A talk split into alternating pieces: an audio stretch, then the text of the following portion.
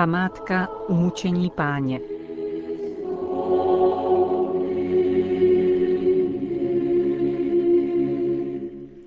Kříži věrný mezi všemi, jediný strome vznešený, v žádném lese nevyrostl z květy, s listy takový. Zácné dřevo drahým hřebem nejdražší v Římě drží.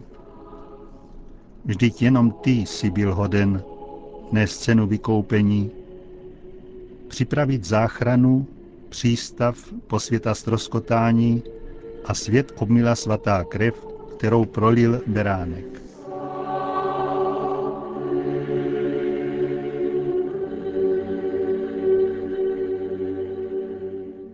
Vážení posluchači, ve velkopátečním pořadu jsme pro vás připravili hlavní pasáže, místy zestručněné a převyprávěné, z dnešní promluvy papežského kazatele otce Raniera Cantalamesi, která odezněla ve vatikánské bazilice za přítomnosti Benedikta XVI. Nerušený poslech.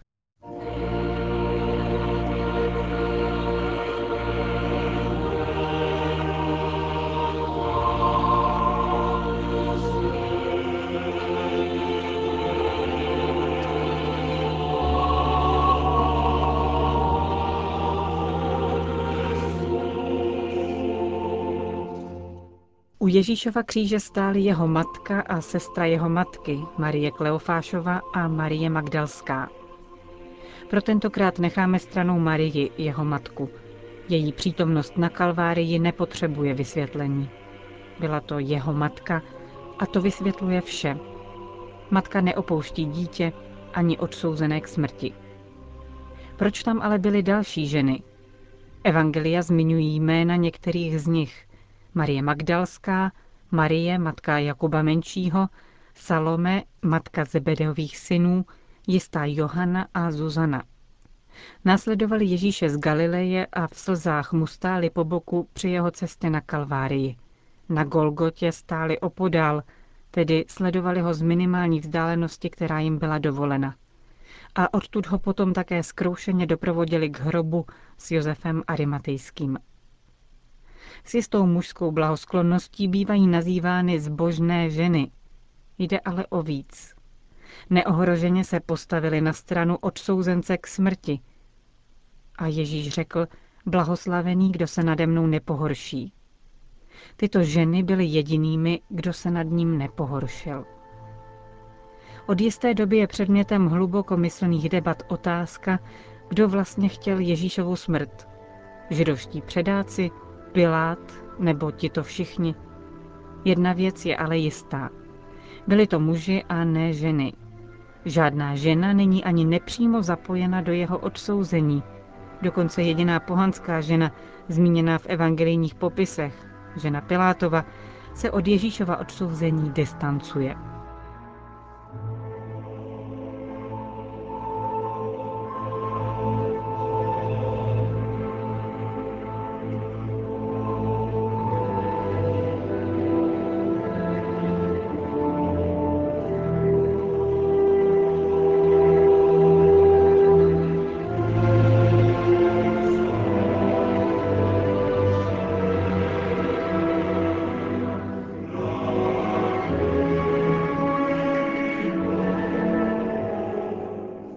Od počátku bylo záhadou, proč to byly právě zbožné ženy, kdo první uviděli ukřižovaného a dostali pověření zvěstovat to apoštolům. Vždyť tak se spolehlivě činilo z mrtvých stání málo důvěryhodné. Svědectví ženy nemělo například u soudu žádný význam. Možná i proto nenajdeme žádnou ženu v dlouhém seznamu těch, kdo viděli z mrtvých vstalého u svatého Pavla – Sami apoštolové konec konců první považovali slova žen za ženské blouznění a nevěřili jim.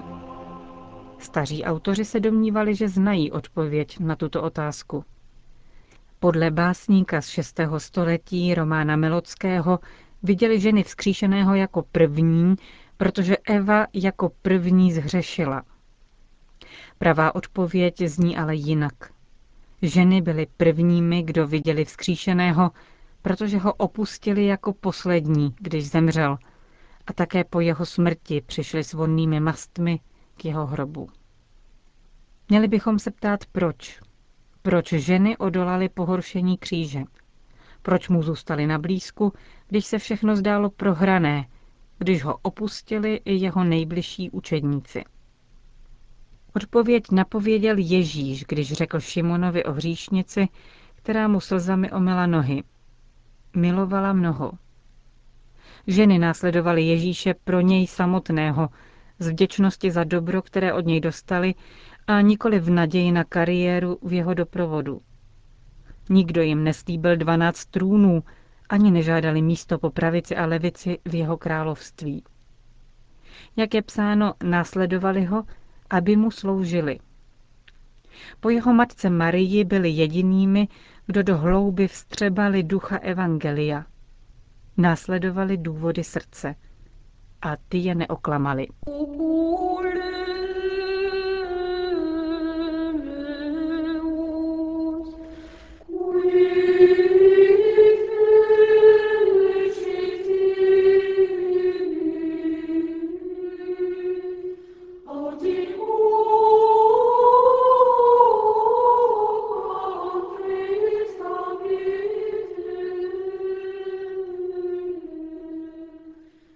Přítomnost žen vedle kříže a vedle vzkříšeného obsahuje pro nás dnes zásadní poučení. Naše technikou ovládaná civilizace potřebuje srdce, aby v ní člověk mohl vůbec přežít, aby se úplně neodličtil. Měli bychom dávat větší prostor důvodům srdce, aby se naše planeta, která se fyzicky otepluje, nepropadla z duchovního hlediska do doby ledové. Není obtížné pochopit, proč jsme úzkostliví v rozšiřování našich poznatků a tak málo nám jde o naši schopnost milovat.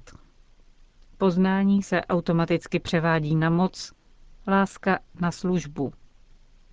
A přece jedině láska vykupuje a zachraňuje, zatímco vědění a žízeň po poznání, jsou-li osamoceny, mohou vést k záhubě.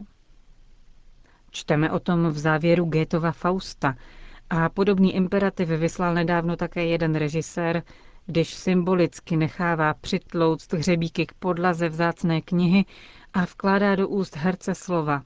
Všechny knihy na světě nevyváží jediné pohlazení.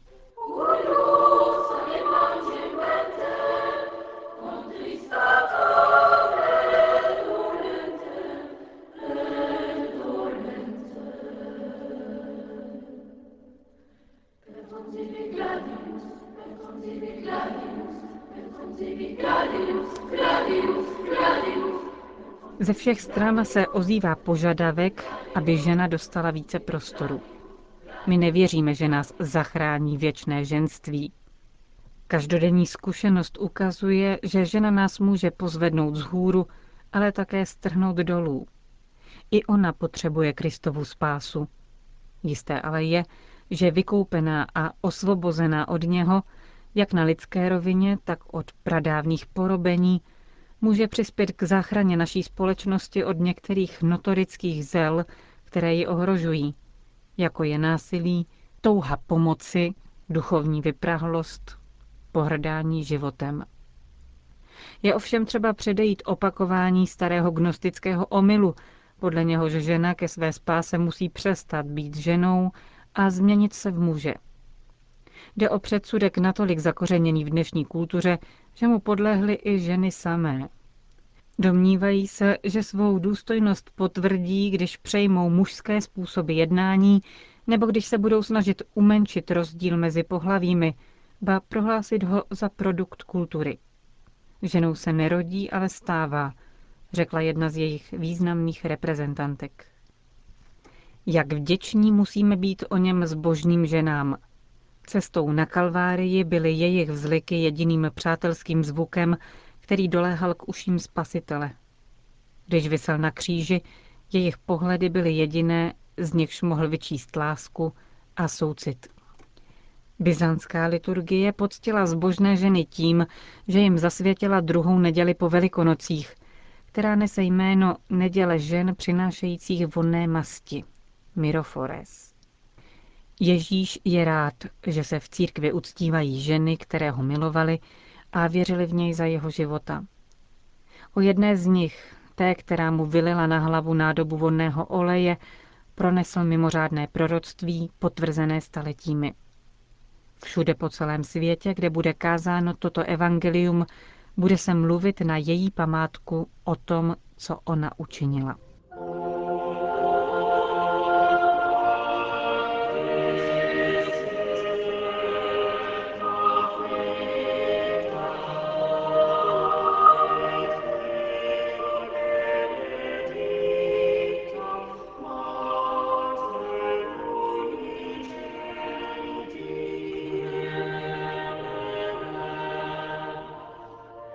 Zbožné ženy nemáme ale jen obdivovat a ctít, nýbrž také následovat. Svatý Lev Veliký říká, že Kristovo utrpení pokračuje až do konce věků. A Pascal napsal, že Kristus bude v agónii až do konce světa. Utrpení pokračuje v údech Kristova těla. A následovnicemi o něch zbožných žen jsou mnohé další, řeholnice i lajičky, které stojí po boku chudých, nemocných AIDS, vězněných, zavržených všeho druhu naší společnosti. Právě pro ně, ať už jsou věřící nebo ne, Kristus opakuje. Učinili jste to pro mne. Nejen kvůli roli, jakou měli v pašijích, ale také díky té, kterou se hráli při vzkříšení, jsou zbožné ženy vzorem křesťanských žen dneška. V Bibli najdeme na mnoha místech přikázání jdi nebo jděte, okamžiky vyslání ze strany Boží. Jsou to slova, kterými se obrací na Abraháma, na Mojžíše, na proroky a nakonec na apoštoly. Jděte do celého světa a hlásejte evangelium. Žel to všechno jsou výzvy adresované mužům. Jen jediné jděte patří ženám, totiž to, kterým se Ježíš obrátil na ženy, které přišly k hrobu pomazat jeho tělo ráno po vzkříšení. Jděte a oznamte mým bratřím, aby šli do Galileje, tam mě uvidí. Těmito slovy je ustanovil prvními svědky vzkříšení, učitelkami učitelů, jak je nazývá svatý Tomáš Akvinský.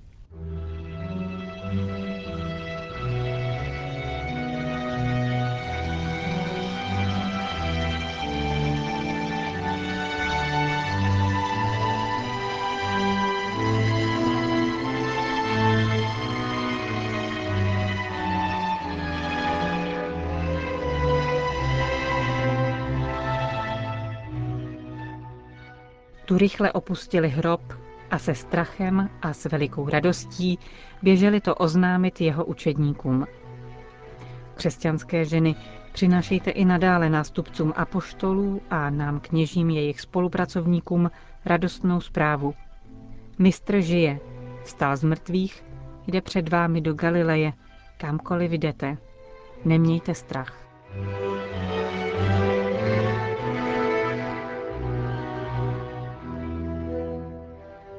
To byly hlavní pasáže z dnešního kázání, které při velkopátečních obřadech v Bazilice svatého Petra přednesl papežský kazatel otec Raniero Cantalamessa.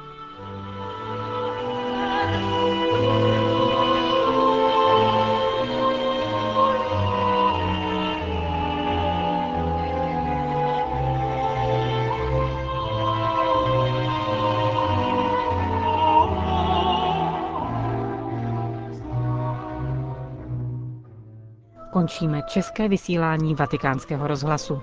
Chvála Kristu, laudetur Jezus Christus.